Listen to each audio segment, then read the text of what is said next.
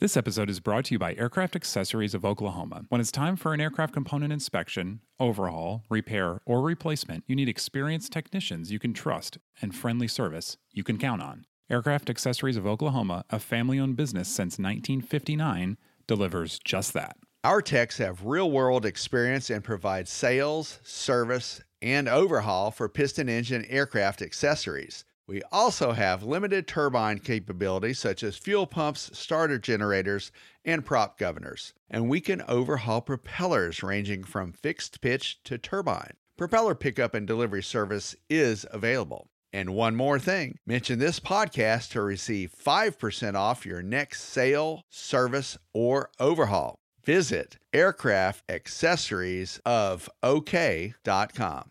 This podcast is sponsored by Genesis Aerosystems, a Moog company and leading provider of autopilots for rotor and fixed wing aircraft. The Genesis STEC 5000 is the latest digital autopilot, providing increased safety plus decreased pilot workload. It's being certified for Part 23 and Part 25 retrofit aircraft, such as high performance turboprop and turbine jet aircraft. To learn more about the STEC 5000, visit genesis-aerosystems.com. This week on Hangar Talk, AOPA convenes educators from all over the country. And Piper owners, take a look at your wing spars. Also, keep buying those airplanes. The GAMA numbers are looking good. And everyone is talking about a high profile aircraft crash. All right, David, you ready to do Hangar Talk? Let's do some hangar talk, Ian. From AOPA, your freedom to fly.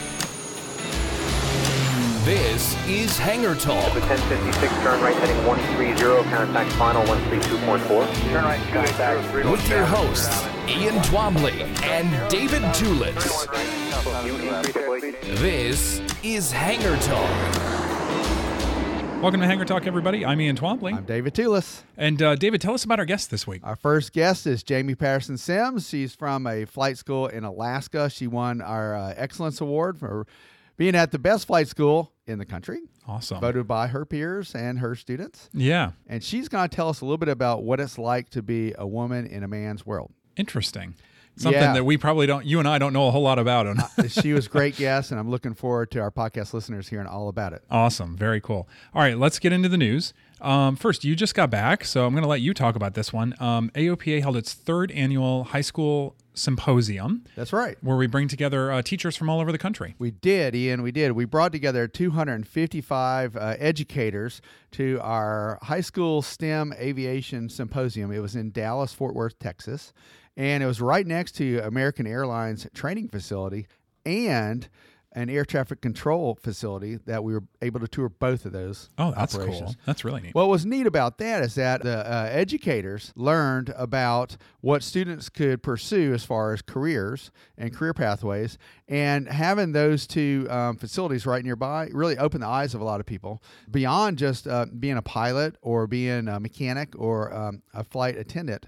There are tons and tons of jobs in the aviation industry, including retail. You know, you can buy electronics or food Yeah. at, a, at an airport Yeah. and uh, computer and IT work to keep all this stuff running. Weather, Yeah, Fo- folks that were in the ATC operation there um, were you know using weather prognostications to uh, determine whether flights were going to be you know routed, rerouted, uh, delayed, that kind of thing. And there's just really hundreds of opportunities in uh, the aviation industry for future jobs. Yeah, these um these events are pretty neat. I mean, this one I think in your story you said there were about 255 uh, people who came together. That's right.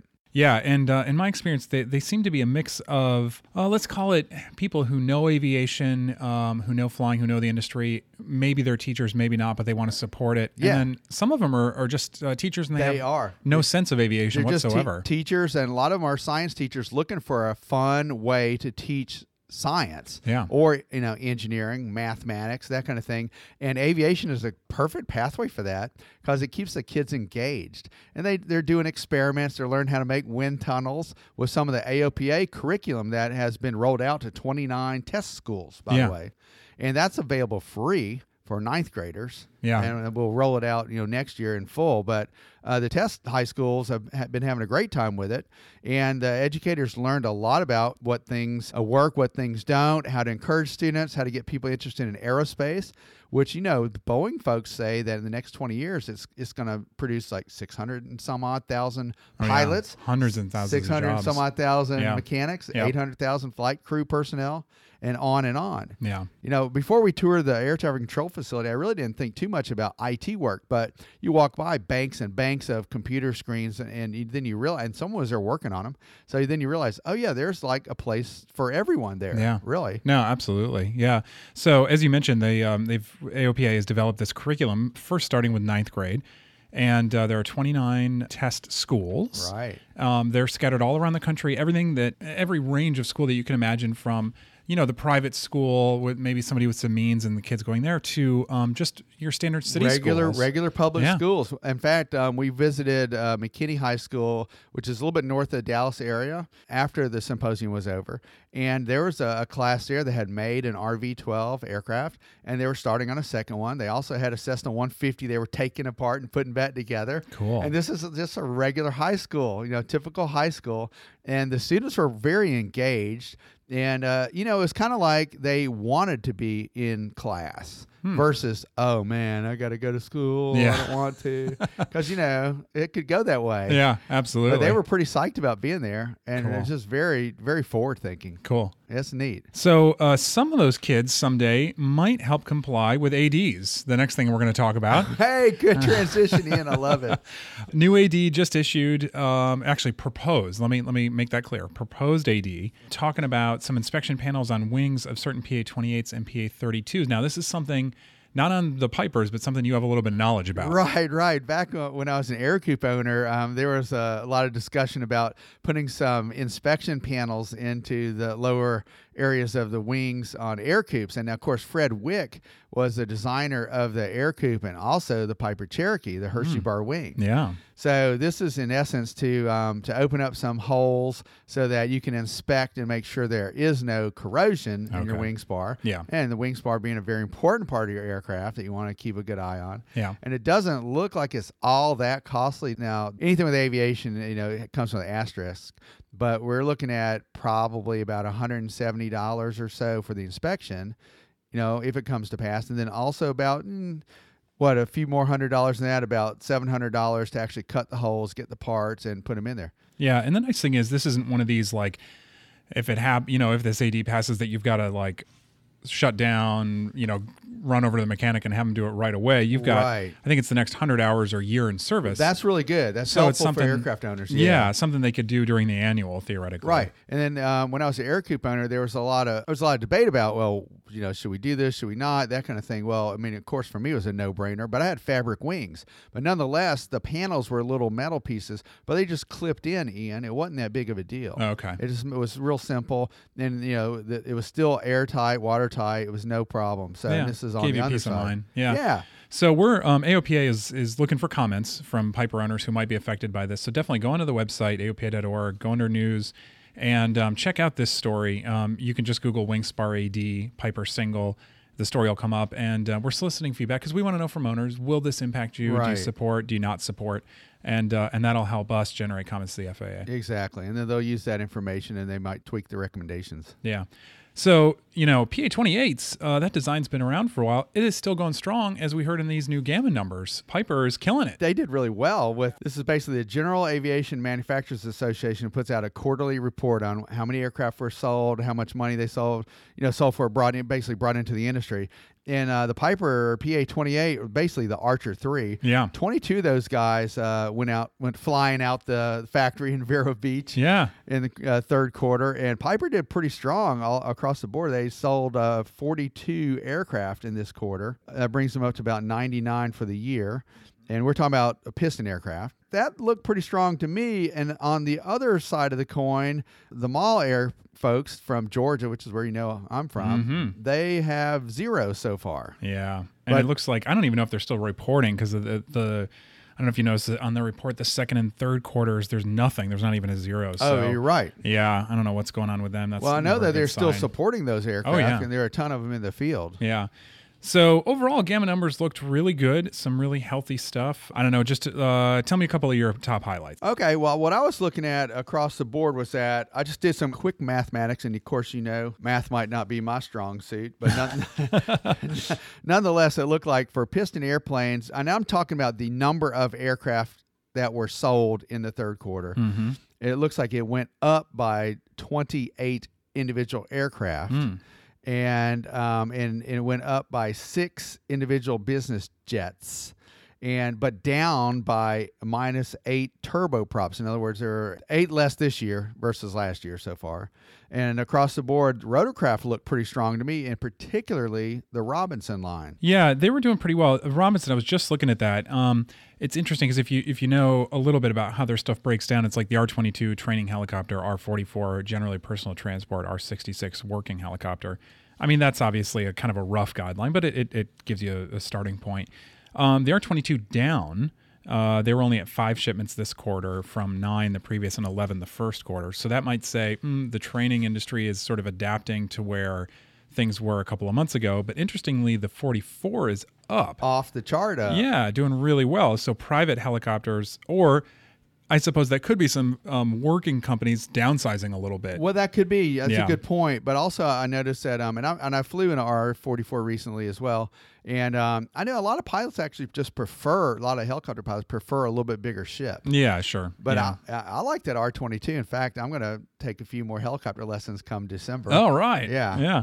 Uh, but interestingly, the 66 way down. Um, they did 21 first quarter, 24 second quarter, 12 that third quarter. so that's about half. yeah. So that's interesting. Now, uh, now, if you look across uh, up at the Bell line, Yeah. the 407 is that that's not the Long Ranger, is it? What what is that? I'm not trying to put no, the no. The spot. Long Ranger, I think, is that 206L4. well, the 407. 407's their big guy. well, 15 of those. Yeah. So they're doing well with that. So that's pretty good numbers for that. Yeah, they're starting to churn out the 505s. That's the new Jet Ranger. Um, Right. Five of them this quarter, so that's good. Um, they've been a little slow coming, but uh, but there they are. So Now, now, what about Airbus helicopters? Are those those kind of big, sexy looking things? so Airbus. Oh, Did they man, buy don't a bunch of companies there Yeah, it's like worst worst branding ever on a heli. I mean, Airbus. Who wants to fly an Airbus helicopter?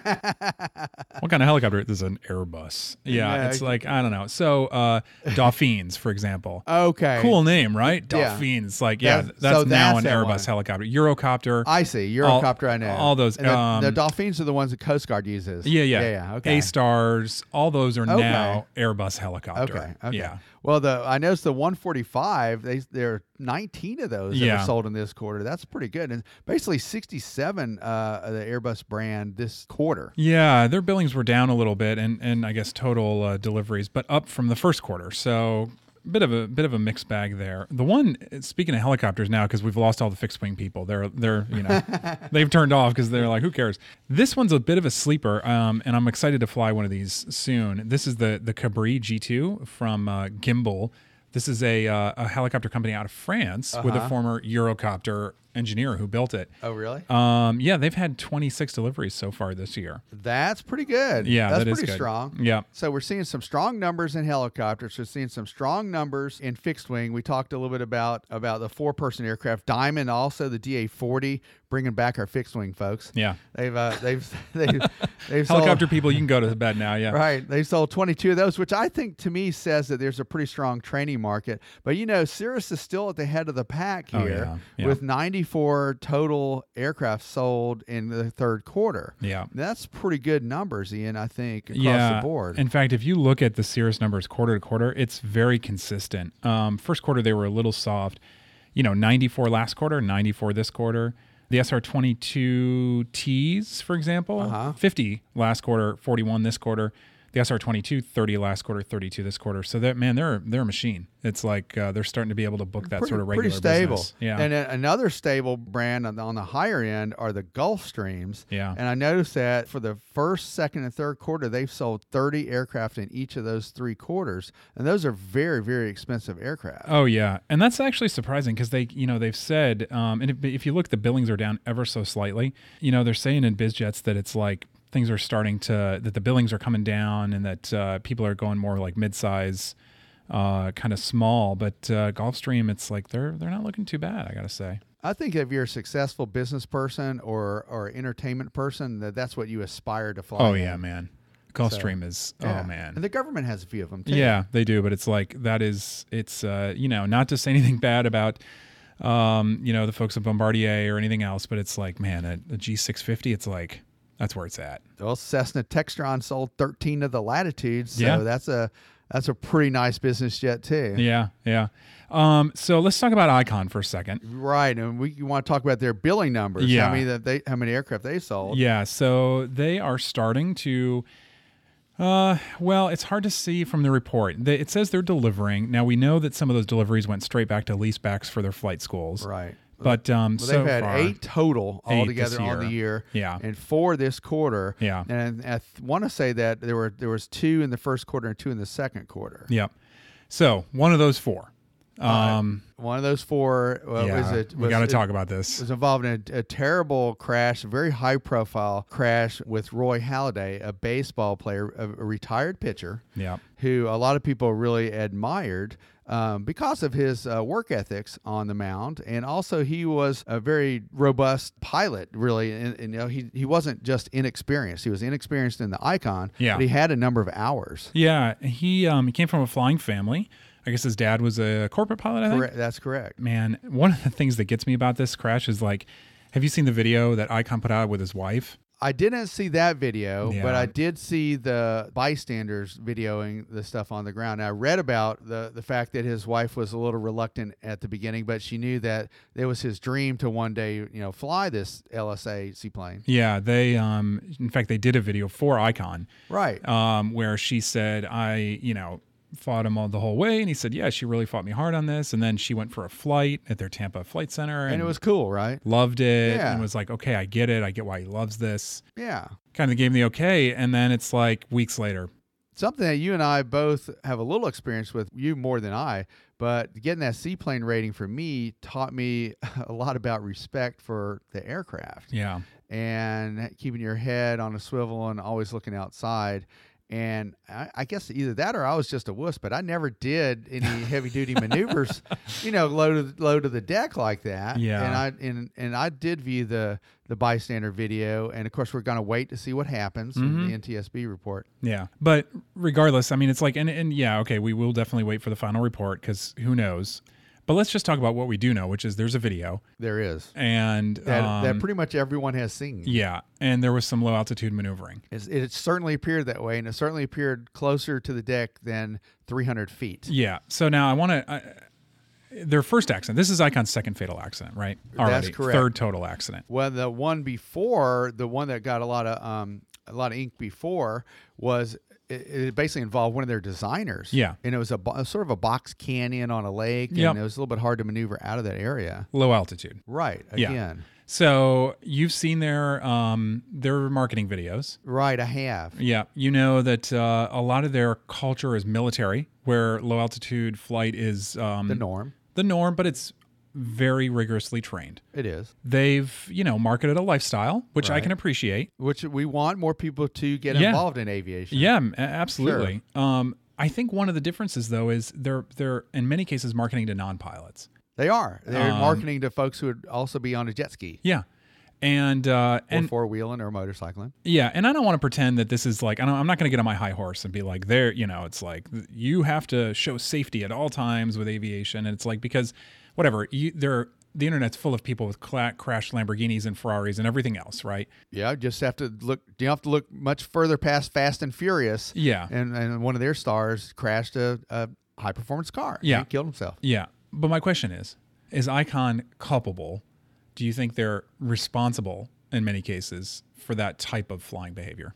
Okay, so um, and my opinion is that you know safety first. Really, I guess I was I was always steeped in an aviation culture of safety and um, and coached by some of the, the better people in the business. One of them being my mentor, Dave Hirschman, and uh, you know. I always went to the books and I went ahead of time and just checked check things out and I was real meticulous about it. I take probably longer to do a pre-flight than than most other people, and and a lot of people are that way. When I talked to Miss Vermont, she's a, a pilot as well, and she said she was real careful about that. What I'm leading up to is that I think if you start with this aviation safety and carefulness, then you will continue that way. If you're marketing to, hey, uh, kick the tires, you know, light the fires, let's roll and go, you know, I, I think it you sometimes it, there might be shortcuts involved. Yeah. So it's interesting because you know Icon got a lot of blowback um, after that Box Canyon accident, Right. And they put out some standards Right. to try and address this. So you you you got these up here, and um, give us the lay of the land on the altitude because I, I think this is fascinating. All right, so I, I so I went ahead and take uh, took a look at their uh, low altitude flying guidelines, and so you know they do mention that you're you're not supposed to fly. Um, basically, you need to fly above 500 feet, uh, pretty much at all times. a sparsely populated open water, 500 feet away from any person, vessel, or vehicle. What's the, that's what the FAA has. Yeah. and that's the AIM tells you to do.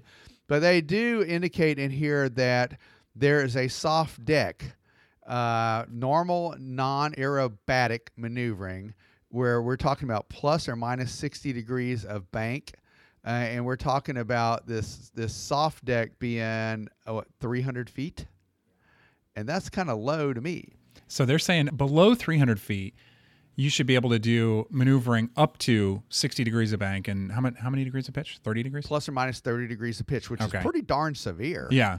Uh, but now those aircraft, aircraft have an angle of attack indicator Yeah. built in. Yeah, yeah. That's a real help. It is a help. But then um, below the soft deck, and, and we were just talking about this before the podcast, that um, you're supposed to have benign maneuvering, which is defined as plus or minus 45 degrees of bank and plus or minus 10 degrees of pitch. Okay. Now, 10 de- plus or minus 10 degrees of pitch, I can dig. Oh, say okay. So below the 300 feet, Uh-huh. you're allowed to do for well allowed. Th- Their guidance is 45 degrees of bank Uh huh. Uh, and 10 degrees of pitch. Right. But above the 300 feet, so at 300 feet, I'm Right. allowed to go to 60 degrees. That's right. But I hit below 300 feet, I go back to 45. Right. Now, Okay. now as an instructor, Yeah. when you're teaching your students about 45 degrees of bank, when you're looking outside the aircraft, inside the aircraft, Yeah. outside and inside, I mean, if you're not on your game, you could lose 100 feet, I think, pretty easy. Oh yeah, no question. And and I was just mentioning this. I mean, what if you get in your aircraft and you you set your altimeter wrong, and you're going by your altimeter, which Yeah. you should be looking out anyway in a seaplane, and you've got a little bit of altimeter error there, and then now you've lost 150 feet. Then you're like 50 feet now above the ground, and the wings what 30 feet on each Yeah. side. now you're talking totally, you've got yeah. very little clearance left. Yeah, I know. It's um, I think you know, it's like we talk. Everybody in aviation, they talk a lot about the marketing with Icon and a lot about sort of the general attitude and everything else. I wonder if one, like one of the fundamental issues is the military culture, because it's like in the military, flying at 100 feet or whatever they fly at 50 feet, 300 feet, whatever. It's like it's normal, no, quote unquote normal, but it's trained and They trained have, really heavily. but they have hundreds of hours, if not thousands of hours. yeah, and, it's then- rigorous, and the technology that's on board and everything else. Yeah, and we're Yeah. talking about pilots that are we're talking about pilots that are comfortable landing on an aircraft carrier. Yeah, You know, yeah, so- right. And but versus Icon, where it's like in many cases they've just gotten a sport pilot and certificate. these are new, relatively new flyers. Yeah. and uh, which we want to encourage more people to fly, but Yeah. in a safe manner. Yeah. and with a proper training. And uh, there aren't that many Icon aircraft out there right now. There have already been two very high-profile, uh, fatal crashes that Yeah. involved three people. yeah, And I just got to tell you, Ian, that you know it just doesn't look good uh, from my perspective. I know. Which you know what is a shame because it's like everybody you talk to who's flown the airplane loves it. Yeah. loves it. It's They- like the product is totally there. They nailed it. Yeah. Um, all the safety features they put in, the angle of attack, the stall resistant wing, the, or spin resistant, or whatever you want to call it. It's all great. Right. So it's like, man, if the worst happens and they go belly up, I think somebody will t- pick up the assets and make a heck of a good airplane out of it. Well, that'd be interesting. I'm a little concerned, uh, even before the crash, I was a little concerned about the fact that um, Icon finally figured out how much it was really cost to make the aircraft, Mm-hmm. and the the cost uh, uh, it, going forward uh, was projected to be substantially higher than originally intended. Yeah. and then um, they went ahead and stripped off um, items that were already standard items to make the aircraft less expensive to entice other folks to buy it. Yeah. So I think that that is that there's an issue there. Yeah. That um, a it costs more to make than we thought it would, Mm-hmm. and then if all, all of a sudden you're starting to take, you know, pretty significant items off the aircraft. Like I think the wheels were going to come off, so that you could. It basically was a straight float plane. Yeah, right, which is right. fine. Yeah, for some people, know, sure. Yeah, Sure. But then uh, other things, you know, the panel was going to be a little bit different. You know, Mm. and I think aren't the wings removable? And then I think they were going to. Make Yeah, it depends on the configuration or Yeah. foldable. Yeah, Right, and make yeah. make that a, a, a sort of an option. I think that it's you know it's I like the reality check. I Yeah. think that's good. Yeah. But I think it definitely is pricing it out of the market for folks who have that kind of money to spend Yeah. that want to just do it recreationally. Yeah, yeah, it's tough. Okay, all right. Let's let's move on to happier stuff. Um, much happier. it- we're recording this. It's it's Thanksgiving's coming up. We did this last year, Right, we did. So uh, let's do it again. We're going to talk about uh, what we're thankful for in the world of aviation. Right, and I was going to just let our um, podcast listeners know they know I'm from Atlanta, and so this idea came from Furman Bisher, a longtime sports uh, columnist and sports editor who used to have a, a, a yearly "What I'm Thankful For" column. Cool. Let's hear it. What are you thankful All right. for, David? Well, I'm gonna we'll go back and forth. Uh, so All right. the first thing I'm thankful for is the double latte with an extra shot of espresso that I got going right now. Yeah, we Yeah, were at the coffee machine. It's like I, I'm surprised you're still sitting upright and not, you know, your heart hasn't exploded from the caffeine influx. I like that. Um, okay, I, uh, I I recently got helicopter current. Yeah. I am thankful for the R22. I just think, I oh man, if you have not flown a helicopter, you just got to just go get the intro flight, um, because it is just a ball of fun. And you know, it's funny. I was talking to a guy and he said, and he's like, my wife told me she was going to do it for me, and I told her no because I knew as soon as I tried it that I would just go obsessed with it and have to do it all. But it's like, go do it. It is fun, and uh, so I'm. I'm very thankful for that. Right I now. think that makes you a better pilot too. Um, now, I'm really thankful for the total solar eclipse, and I'll tell you why. It brought thousands of aviators and non aviators together on one day, and I'd like to see that happen again. Awesome. You know, I heard a. n- I'm not going to like go on long on every one of these, I Right. promise. But I heard a great right. story about that, which is that um, a friend was talking to uh, a friend was talking to her friend, and um, they had been near an airport, didn't even know the airport was there.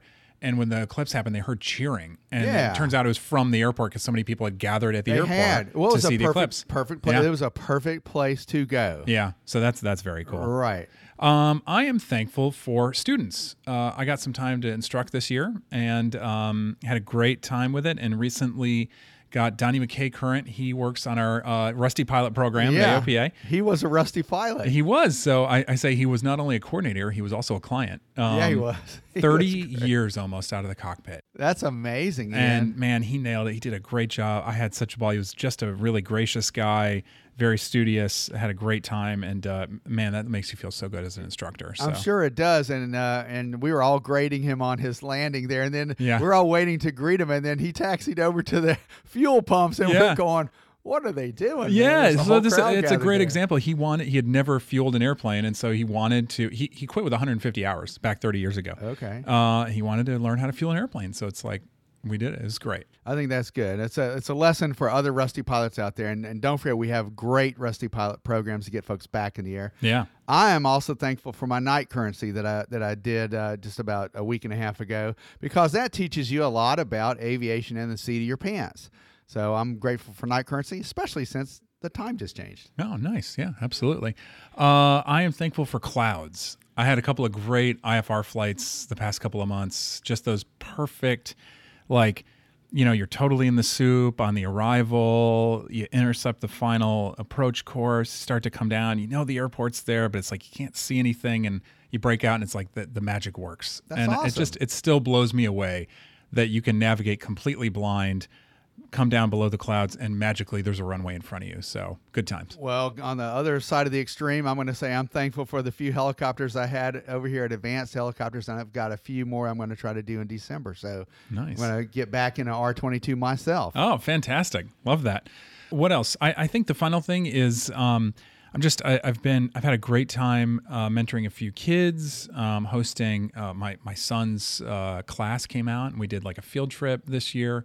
So I, I'm gonna say kids who still get excited about flying. I'm very thankful for that. Lots of cool questions. We had. Uh, local balloonist brought his basket. We got to light off the burner and just had a ball. And so, um, yeah, kids kids who still love airplanes. Well, I'm gonna I'm gonna follow up with one more on that. Um, besides thanking the many volunteers who helped out during the hurricanes uh, that we had here in the states, they volunteered their airplanes and their time and resources. But I actually would like to thank the high school and college aviators that I've spoken to throughout the year and that have attended some of our events because they are passing on that passion for aviation to the next generation. And uh, so, following up on, on your thankfulness for the for the uh, students, I'm gonna I'm gonna you know double down on that myself. Awesome. Hey, so somebody who I know is passionate about giving back is Jamie, our guest. now, you met her, right? I did. I met her at the award ceremony. Um, just a, a very like Zoanne that we heard from last time. Right. Um, just very dynamic and excited. Jamie was really overcome when when it was announced that she had won, and just a little bit started to get into uh, when we talked to her afterwards. Some of the challenges she faced to get to that point, and then uh, you called her up and, and heard all about it. Yeah, Jamie was great on the on the Skype call. Jamie Patterson Sims of Skytrek Alaska Flight Training, which was the flight school of the year, basically. And she tells us all about how she had to pursue her aviation career, and she had some some hurdles to overcome, and we're going to hear about those hurdles and how she made a success out of it.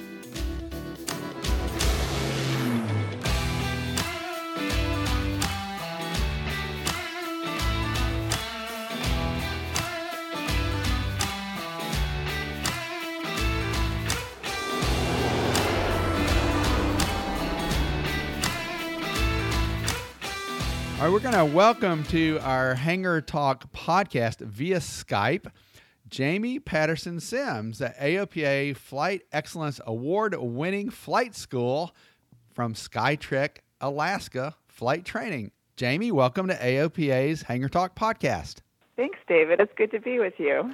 Well, we're glad you're here. Congratulations, first of all, on winning that award. I know that kind of came as a surprise. We were talking a little bit uh, off audio on that, but uh, congratulations, and uh, hope that this year will be another great year for you.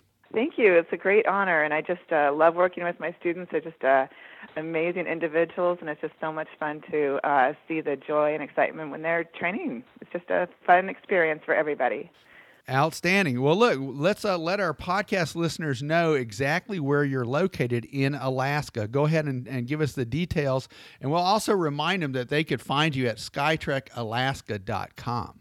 Yes, yes. Um, I'm located uh, in Anchorage, Alaska, at Merrill Field, and the field was born back in 1931, and it's just a really fun place to train. We have uh, Class Delta airspace, and it's sandwiched um, between the second busiest cargo airport in the nation and the fifth busiest in the world, which is Anchorage International Airport.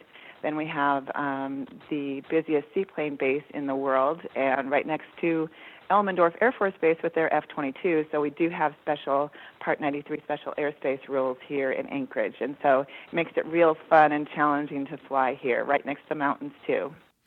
You know, I've been to Anchorage one time way back when I was a, a, photojournalist in Atlanta, and then we I went to Anchorage, and I definitely remember it because the seaplane runway area, if you will, is basically adjacent to the airport. Correct? Yes, yes, it's right next to it. Um, we have uh, Lake Hood Airport is borders Anchorage International, and so they share um, a border, and they're um, the airport traffic tower. Actually, they have one person facing Anchorage International controlling all the big heavies, and on the other side of the tower, they have one tower controller that faces um, Lake Hood Airport and controls that class Delta surface area over there. So it's a uh, pretty busy. It's a pretty busy airspace. Well, that's a and it's an incredible place to uh, to fly and to learn to fly.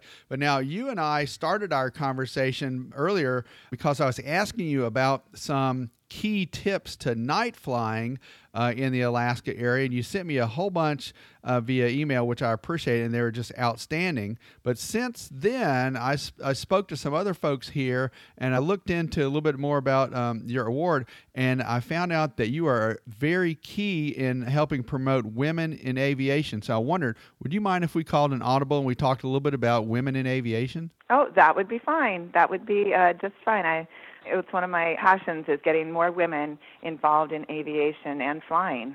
I really have a great connection with women who want to learn how to fly. Well, tell me a little bit about your background. I know that you had some challenges uh, in aviation uh, starting out. So just go ahead and uh, you know close your eyes and think back back then, and tell me a little bit about what it was like to begin your flying career and and and you know we can kind of transition into you know how things are today. Starting out um, how you got going and then were you encouraged? Were you not encouraged? You know how did that how did that happen? Okay, well, it was something that I always wanted to do since I was a very, very small child. And so my first experience was um, in the Civil Air Patrol. Back, I went to solo encampment back in uh, 1983, and I saved up the entire summer to go for my 10 days and learn how to fly an airplane, got ground school, went, it was room and board and all my meals, all the flying I could get in until we soloed, and it was $200. So um, I fall summer, and I did that in August of uh, 1983. And then I eventually made my way to Embry-Riddle Aeronautical University and went there and got my ratings and graduated from there in 1992. So it was it was really difficult. Um, there was a lot of barriers. They weren't very helpful. Um, I did not come from a background of flying. Um, I didn't have an aviation background. No one in my family had flown before, and so I didn't have that connection that a lot of the other guys at the school had. And so I wish I had had a mentor or someone to help me with the process of what do I do next? What do I do with this rating? How can I get ahead? And there wasn't that type of um, aviation coach, if you will, some something that could help lead you by the hand. Right. There wasn't a coach or a mentor or somebody to help me through or tell me, you know, this is if you do this next, then it'll get you to your next spot. And it just seemed like I was almost stymied, or there were barriers at every um, at every level. And so I'm pretty adventurous, and um, in 1995, I, after banging my head against a wall and working at Walmart, for there was uh, 13 of us flight instructors in 1992 and 1993 working at Walmart in Prescott, Arizona. Oh my! And uh, yes, it was the really it was a very low, low point of of hiring pilots um, in the United States because of uh, of economic circumstances as well back in the mid 90s. Right, right, and so you know it was um, very difficult to get any flying job back then. And so I came up, I bought a one way ticket on April Fool's Day of 1995 and made my way to Anchorage, Alaska with one duffel bag. And I knew that there were jobs up here, and so I started beating the bushes and I stayed at the youth hostel downtown and I got a job flight instructing in Anchorage. And it was fantastic. The flying up here was just amazing and people were very nice they were outgoing i was new to the block and so people were um very they were trying to be really helpful up here and it, it was really good flight instructing i really enjoyed it and then i decided that i wanted to get a little bit more experience actually you know some pic left seat pic instead of right seat pic and i headed mm-hmm. out headed out to Bethel, Alaska. Now, where is that? That's like what four or five hundred miles, what west or north? Right. It's about 400 miles west of Anchorage, and it's only accessible by aircraft. And so, it's about the size of Oregon. There's about 58 villages out there, and it's one of the. It's I think it's the second busiest airport in the state of Alaska, and so it's a hub for all those 58 villages and so we have to fly supplies and people and cargo and coffins um, out to uh, these different villages and it's actually larger than the state of oregon the territory out there and so you're flying all day long. That's huge. That's a that is a vast amount of space. Oh, it's massive out there, and you go all day long. And we um, did it by the minute. We would fly up to 480 minutes per day, so that was eight hours. And you know, usually you'd time out. My logbook lists 20 to 30 landings per day out there. So we would just go, go, go all day long. And I was getting about 140 hours a month out there, which was a little crazy. So you can see how much flying we did. there was about 140, 150 pilots out there, and there were two women. Aha! So the so the ratio is pretty slim, and that that really uh, I don't mean to stop you in the middle of this, but gosh darn, that really speaks to kind of the ratio that one might find in, you know elsewhere. Really, Right. It was it, it was uh, very trying out there. I I had a job, my second job out there. The person who was going to hire me, um, we spoke on Tuesday about um, an interview. We were gonna um, we spoke on the phone, and we were gonna um, I was gonna go and see him um, two days from then um, on Thursday. So on Tuesday we spoke, and um, he was the chief, um, one of the chief pilots at the company that he wanted me to work at and um, the next day he was killed in an aircraft accident. oh my goodness, I'm sorry to hear that. Well, And- that must have derailed you. It had to have derailed your plans. No, actually, there were so many at that point in time. There were so many people dying out there. It was there were so many pilots who were dying out there. It was one of the um, most dangerous places to fly um, in the world. And I'd have nachos one night with one guy, and he would be he would wouldn't be there the next day. I would talk to somebody on the phone one day, and so the problem was is that they eventually did end up hiring me. So what happened in that case was that they took the pilot who had died and they um, put a line through his name and wrote my name on the schedule above his name. Oh my goodness. I, and I took over his schedule. And they also scratched out his name on the on his company mailbox and put my name over the top of it. And I can assure you that being the first female pilot at this particular base for this company and going into the exact same schedule as this particular gentleman who had passed on was not a good start. No, because I'm sure he was uh, likely well established and he had a network of friends. Yeah. Yes, he was a beloved person. He had worked there for nine and a half years, and so he was one of the most senior pilots. And to have me take over his spot was was well, it was awful.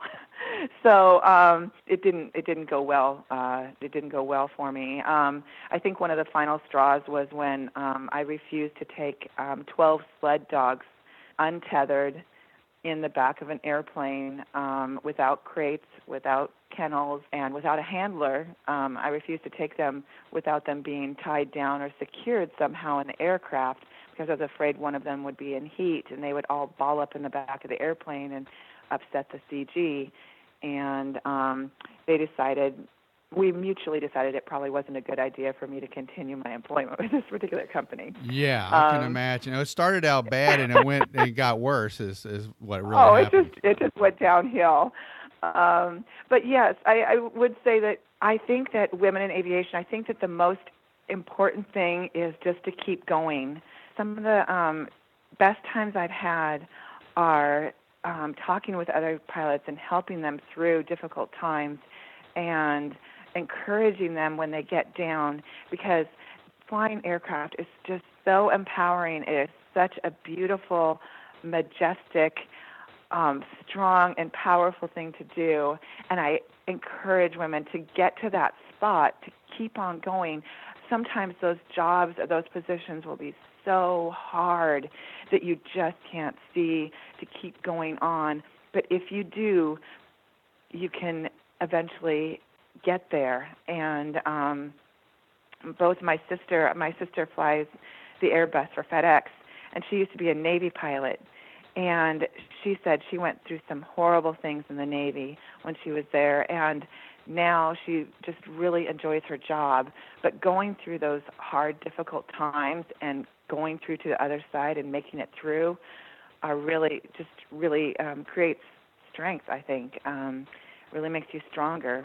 You know, so Those are some fascinating stories. But now, give it like what would be what would be a good professional tip for someone that is a female that is just starting out? I mean, would you recommend some type of mentorship and, and, and not to not to steer you in that direction? But we do have uh, Women in Aviation, uh, that organization, Women in Aviation International, I should say, and other organizations, or or are you um, available to mentor folks? Yes, I um, am a member of the 99s. I am also a member of the Women in Aviation International group. Um, I was one of the very first. Um, I was at the very first meeting in 1990 in Prescott, Arizona. Oh man, that's um, cool. The, uh, right.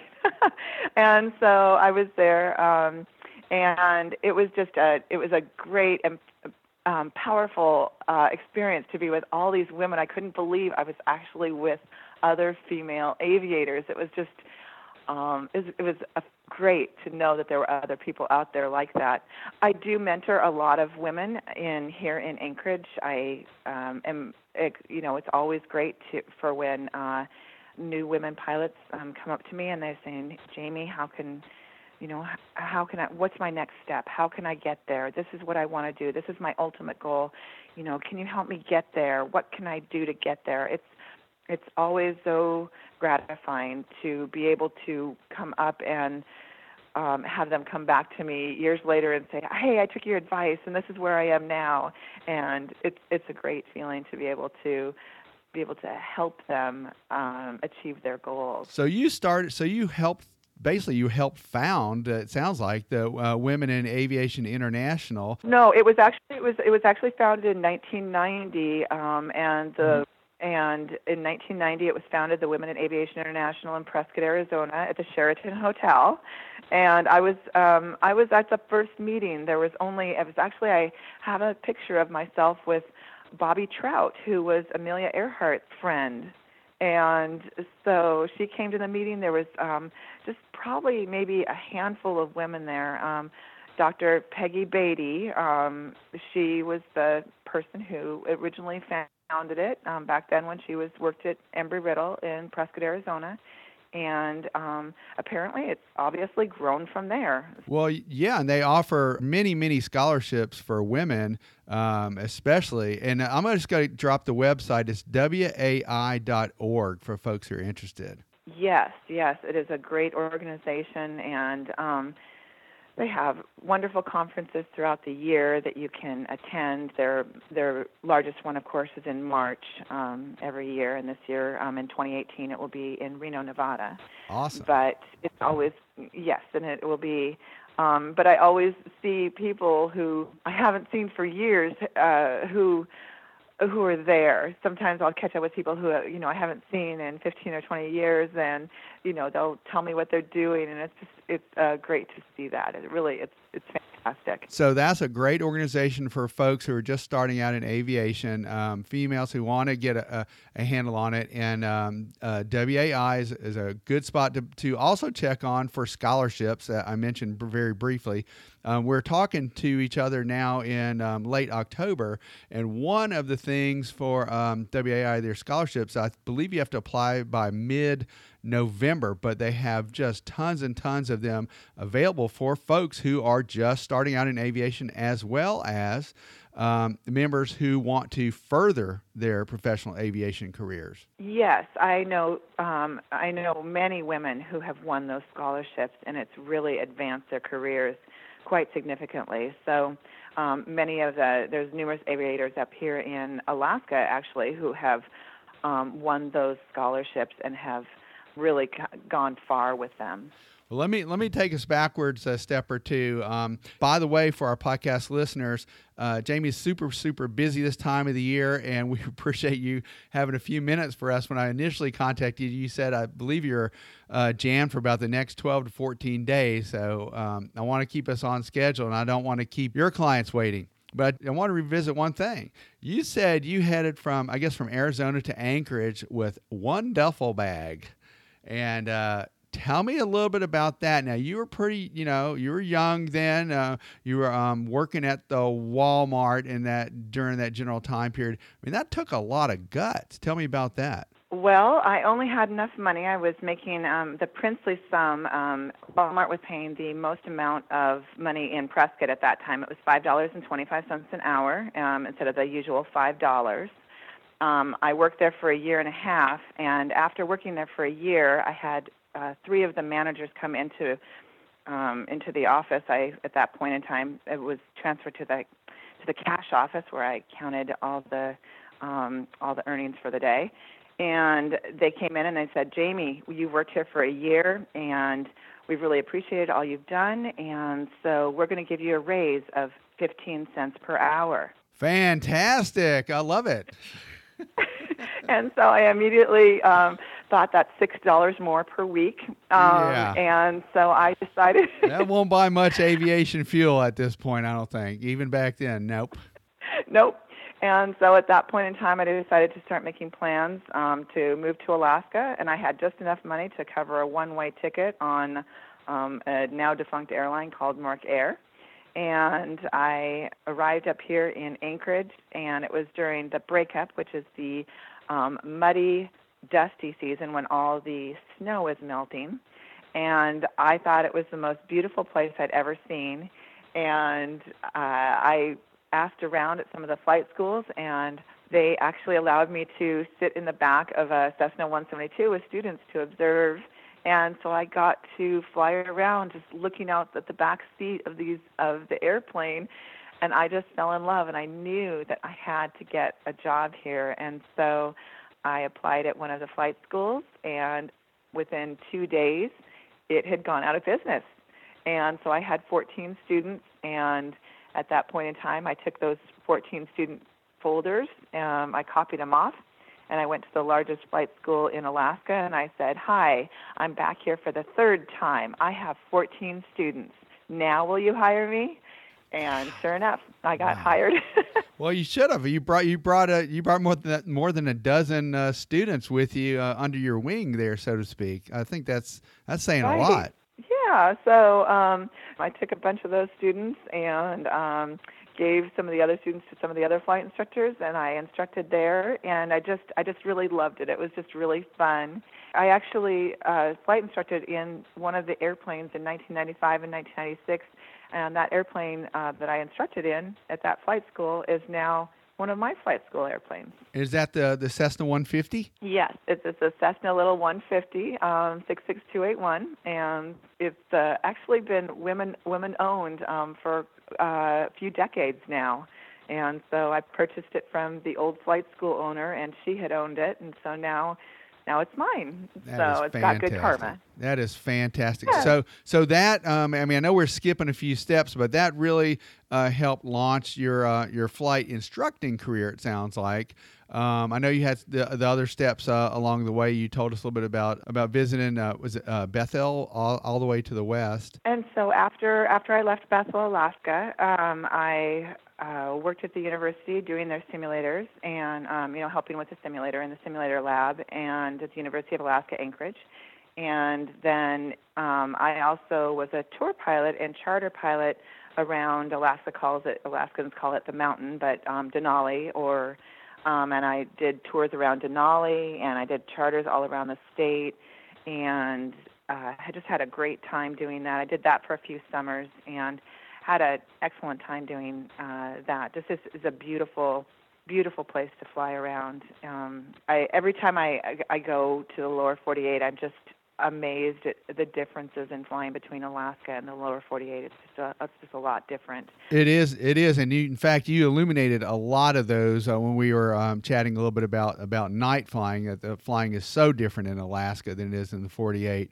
Um, and you mentioned things like everything from uh, from radar coverage to to weather uh, were, were definitely uh, issues and um, safety as well, and and uh, safety of, you know of a pilot and also the, the aircraft and and uh, safety equipment. So plus density, altitude, and a, and a whole slew of other things that really have to get your attention in Alaska.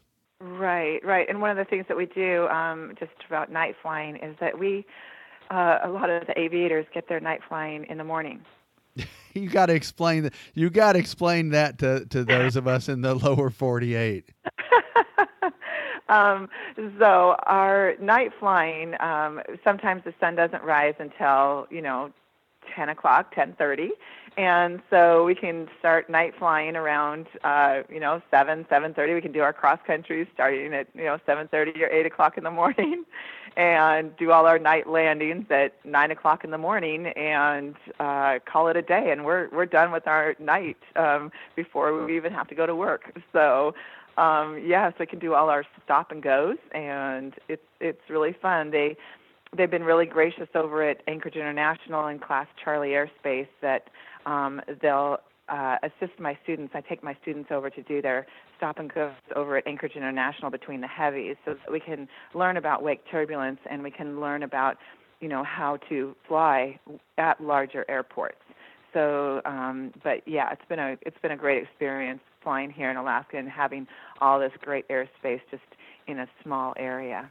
Well, that and the other thing that you mentioned, uh, and you started out our conversation with, you know, talking a little bit about the beauty of Alaska, and um, and one thing you sent to me uh, via email was the fact that you can sometimes have the moonrise and and sun uh, almost at the same time. Uh, tell me about right. that. so when you're when it's late in the evening, like um, you know, two o'clock or three o'clock in the morning, you can actually see the we have five and six hour sunsets up here, and so what happens is that the sun and the moon will be on the horizon at the same time, and you can see them in the in the, your same field of vision at the same time. And it's first time I saw that it was really eerie, but now it's just breathtakingly beautiful to see that. And so we have the gorgeous sunrise, long, not long sunsets. Um, here in Anchorage in the summertime, and in the wintertime we get our northern lights. And so it's it's utterly fantastic flying with all these different um, in all these different time periods throughout the day and throughout the seasons, and it just makes it for a real kind of an adventurous type of flying um, that you really every every flight that you take is different. It's just a just just majestic, I think. Well, well, Jamie, it sounds like you're a very adventurous uh, person yourself, and it sounds like you really did not let very many things stand in your way. So, uh, kudos to you. Um, I'm gonna uh, take it take it back to um, a little bit of the mentorship and a little little bit more about uh, women in aviation before we close um, this issue of Hangar Talk via Skype. But um, so We've got uh, more opportunities, I think, now for pilots in general because Boeing has released their 20 year jobs outlook back in July and looking at 640 some odd thousand potential pilots and almost an equivalent amount of, of uh, aviation mechanics as well as uh, flight attendant crews. So, um, for for folks in general, do you think that aviation uh, is uh, you know careers in aviation rather are are better, worse, or about the same as when you started? Oh goodness gracious, the opportunities now are just um, incredible. They're exploding. Um, if I could have uh, gone forward in time and got and uh, graduated um, at this point in time, I would be so much farther ahead than um, I was that I am. But um, I the the opportunities available for um, women and men, of course, are just fantastic. The aviation industry is just booming right now, and I am so excited to see where this is going to lead in the next few years. It's just it's just uh, some great opportunities for people to um, start their flying now, um, continue it. Uh, any rusty pilots out there who want to continue their flying should should definitely hop on the bandwagon. I've got some people um, who, you know, have come out of the woodwork in their 40s and 50s and have decided I'm going to go work for the airlines, and they're doing it. And so I think it's a, some fantastic opportunities for people who um, used to fly and uh, you know gave it up because of economic reasons and I think that it's a great opportunity for younger people who want to get into it. And obviously, I believe it's a wonderful uh, field, career field for women too. Yeah, I, I would agree with you on, on all those counts. Um, I'm going to ask you one or two more questions. I know, like I said, I know our time's limited. But um, what about uh, you know folks that are in high middle school and high school that might want to pursue science, technology, engineering and math. Do you think that would help at all for folks who end up with an uh, aerospace or aviation career? Uh, yes, I believe that um, a lot of the high schoolers, there, um, it would be a great opportunity for them to, um, you know, to start their, uh, especially the younger ones. You know, the the eighth, ninth, tenth, eleventh graders, twelfth graders. I um, have numerous students at my school now who are they are already licensed pilots. They got their licenses when they were 17, and they're starting on their instrument rating when they're in high school. And so I believe that them getting ahead like that is, um, you know, offers some fantastic um, growth for their career starting out so early. So they can, you know, become captain before they're, you know, when they're get their ATPs. So, um, yeah, there, there's um, up here in Alaska. There's a little bit different scenarios. Mm, there's not very many flight instructors up here, and so uh, it's difficult to, you know, uh, nobody's getting their flight instructor ratings anymore because the opportunities, um, most of the cargo companies will hire you at 250 hours. And so um, there's not a lot of people getting their flight instructor ratings because you know, it's another topic, but um, they're getting they are get they're getting hired out by the um, by the regional carriers and then the, and jumping right off to the major carriers with these pathway programs that a lot have uh, introduced, as well as there have been. Uh, it's, al- it's almost like football players. There's like signing bonuses and such now. Right. There's not even um yeah, there's not even um they don't even they don't even get their flight instructor ratings. They just um it's 250 hours and they can get hired with one of the part 135 cargo carriers here in in Anchorage. And so there's numerous people, you know, it, when I was um back in the 90s, um you know, most people got their flight instructor ratings to build time, which actually wasn't that great of a thing to do because a lot of people should not be flight instructing. There's a lot of people. A lot of people can fly. A lot of people can fly, and, and a lot of people um, can teach. And, and it's hard to be a good pilot and a good teacher at the same time. I think that's where you're going. Exactly, exactly. That's those are that's exactly what I was going to say. So definitely. So, um, but sounds like there are there are still good opportunities for flight instruction uh, in Alaska. So, for podcast listeners, you know, take note of that. Although we don't want too many to come up that way, Jamie, because we want you to still do well at Skytrek Alaska. But it does sound like it does sound like there are opportunities that abound uh, in Alaska and and the beautiful scenery, although uh, very challenging conditions, as you mentioned.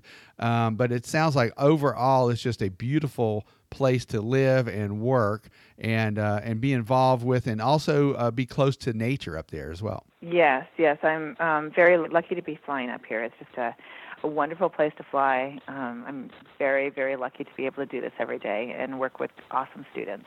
Well, it was awesome of you to join us for this uh, issue of Hangar Talk, Jamie. And um, I know we spent a little bit more time than we had planned um, on the call, but it was great to hear a little bit more about how you got started in aviation and your encouragement for females that are interested in aviation. You, you gave us some great tips uh, about joining the 99s or the uh, WAIs, and uh, we really appreciate that. So, um, thank you very, very much for joining us, and we hope to talk to you very soon. Awesome, David. It was wonderful talking with you too. Have a great day.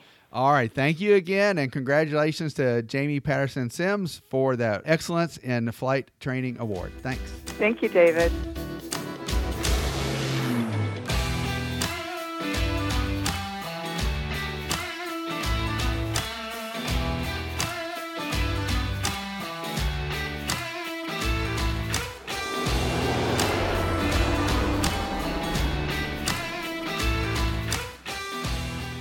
David, yeah, great, great job on that. I'm so impressed by people who persist in aviation. It's like you know, I, I people in my family flew, and so the path was easier for me. I think because they had been there and they encouraged me. But um, for people who come from no aviation background and just just persist over and over again despite the odds, it's it's very inspiring. She hit it out of the park, Ian, I must say, and it's very inspiring to to me and to her students as well. yeah, awesome. So we thank Jamie for her Skype interview. All right, I think that's all the time we have for this week uh, on Hangar Talk. I'm Ian Twombly. Our editor is Austin Hanson.